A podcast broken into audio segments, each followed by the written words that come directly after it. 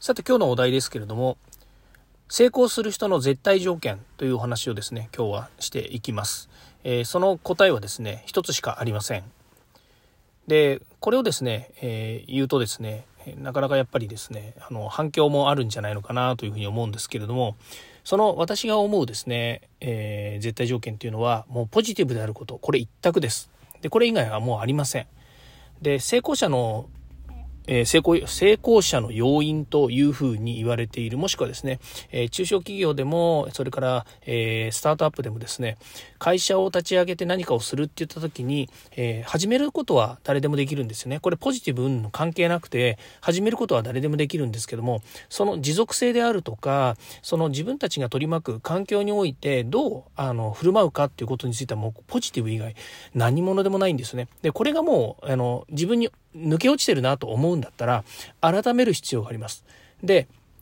結論から言うと、ポジティブであることって言ってるんですけど、ポジティブが、ポジティブでない人っていうふうに言うと、じゃあ成功できないのっていうふうなところが、このね、えー、皆さんがね、これおかしいっていうふうに思うところだと思うんですけど、これポジティブっていうのは、実はね、あの、先天性ではないんですよね。つまり、生まれた時からポジティブかっていうとそうでもなくて、ポジティブっていうのは、後でも、えー、自分がポジティブになれます。ポジティブな心、もしくはポジティブに振る舞うってことは、誰でもできるので、そのことについてね、ちょっとお話をしたいんだっていうことで今日はこのテーマを取り上げました。えー、今日はですね、土曜日なんですよね。で、土曜日だからこういう話をするんだっていうのももちろんあるんですけれども、えっ、ー、と、ちょっとね、番組の構成のことこの間お話ししたと思うんですけども、えー、平日の、えー、構成は、え基本的にビジネスとか DX 推進のレシピについてお話をするということに決めました。そして、え週末の土日は個人的なことっていうふうに今まで言ってたんですけれども、これをですね、幸せのレシピというふうに、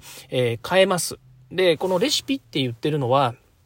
あの、私あの、ノートを書いてるんですけどね。で、ノート、ノート書いてるんですが、ノートは皆さんノート書くんですけど、あの、ノートっていう SNS があるんですけどね、そのノートのところに、まあ、いろんな何々のレシピとかっていうふうに書いて、えー、まあ、いわゆるカテゴリー分けしてるんですけど、まあ、その中にデジタル DX の、えー、レシピというものとか、あと、音楽のレシピとかですね、それから、えー、なんだ、生成 AI のレシピとか、まあ、いろいろあるんですけれども、まあ、その中に、えー、ビジネス DX のレシピっていうのがあるんですね。で、それはだから平日の、いわゆるな、まあ、なんでしょうね、その DX に関するものとかね、えー、デジタルに関するものっていうことでやってるので、これをですね、平日の分に、えー、平日の分とか平日はそういうテーマでお話をしたいなというふうに思っています。それで、えー、土日の日曜日もしくはね、あの、なんだその、えー、祝日の日とかっていうのは個人的なことをお話しするって言ってたんですけど、これをですね、えー、幸せのレシピというふうに言おうかなというふうに思ってます。まあ言ったところでね、またコロコロ変わっちゃうかもしれないんですけど、一応、まあ、このテーマでいこうかなというふうに思ってます。で、今日はですね、え幸せのレシピの中に、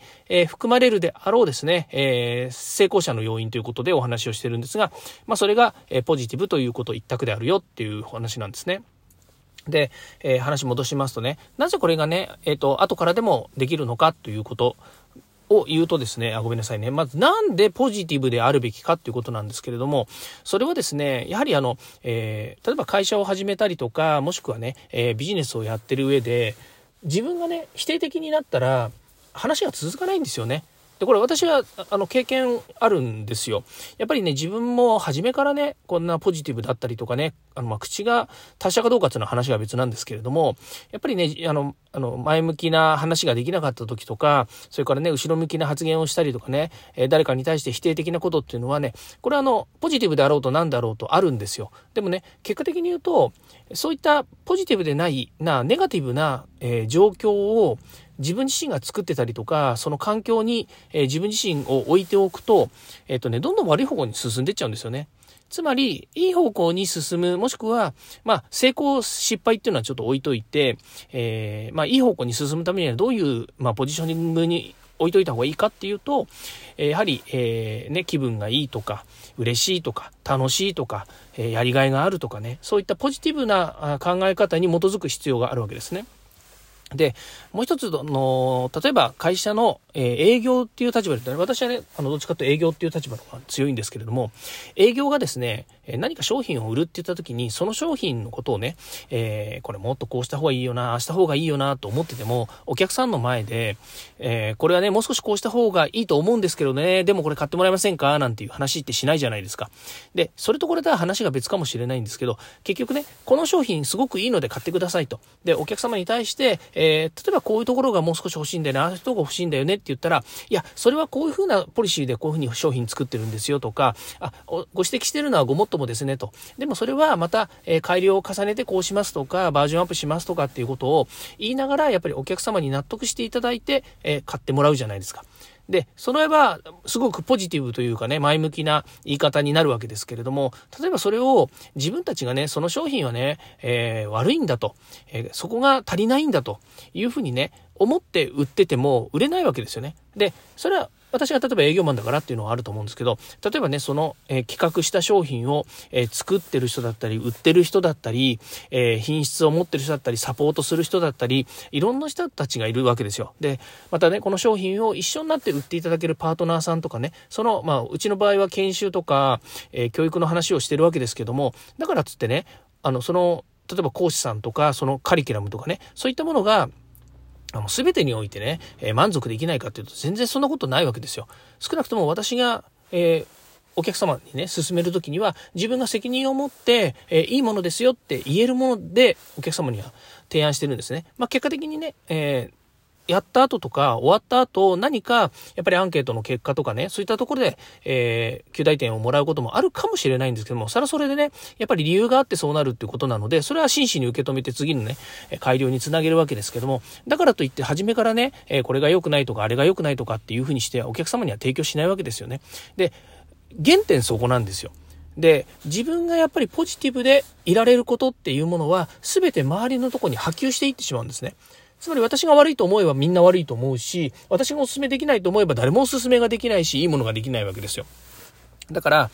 えー、必ずね、成功者、私が自分を成功者と言ってるわけじゃないんですけども、私の周りの人たちを見ても、それからね、まあ、今までの偉人の人を見てもね、みんなポジティブな言葉を残してるし、みんなポジティブに、えー、仕事を楽しんでるし、みんなポジティブに、えー、生活をね、豊かにしていってるわけですよね。それは結果的に言うと、えポジティブ思考っていうのがね、やっぱり重要だなっていうふうに私は感じています。で、これ一択以外、もうね、あの、ないです。もう、ま、マイナス思考でずっと生きてたら、全部マイナスのオーランでね、えー、悪いことがついて回って、なんかね、あの、えー、よからぬものがね、あの、表裏してきちゃいますから、あの、少なくともね、やっぱりポジティブ思考がいいかなと思います。で、じゃあポジティブ思考にするにはどうしたらいいのかって言ったら、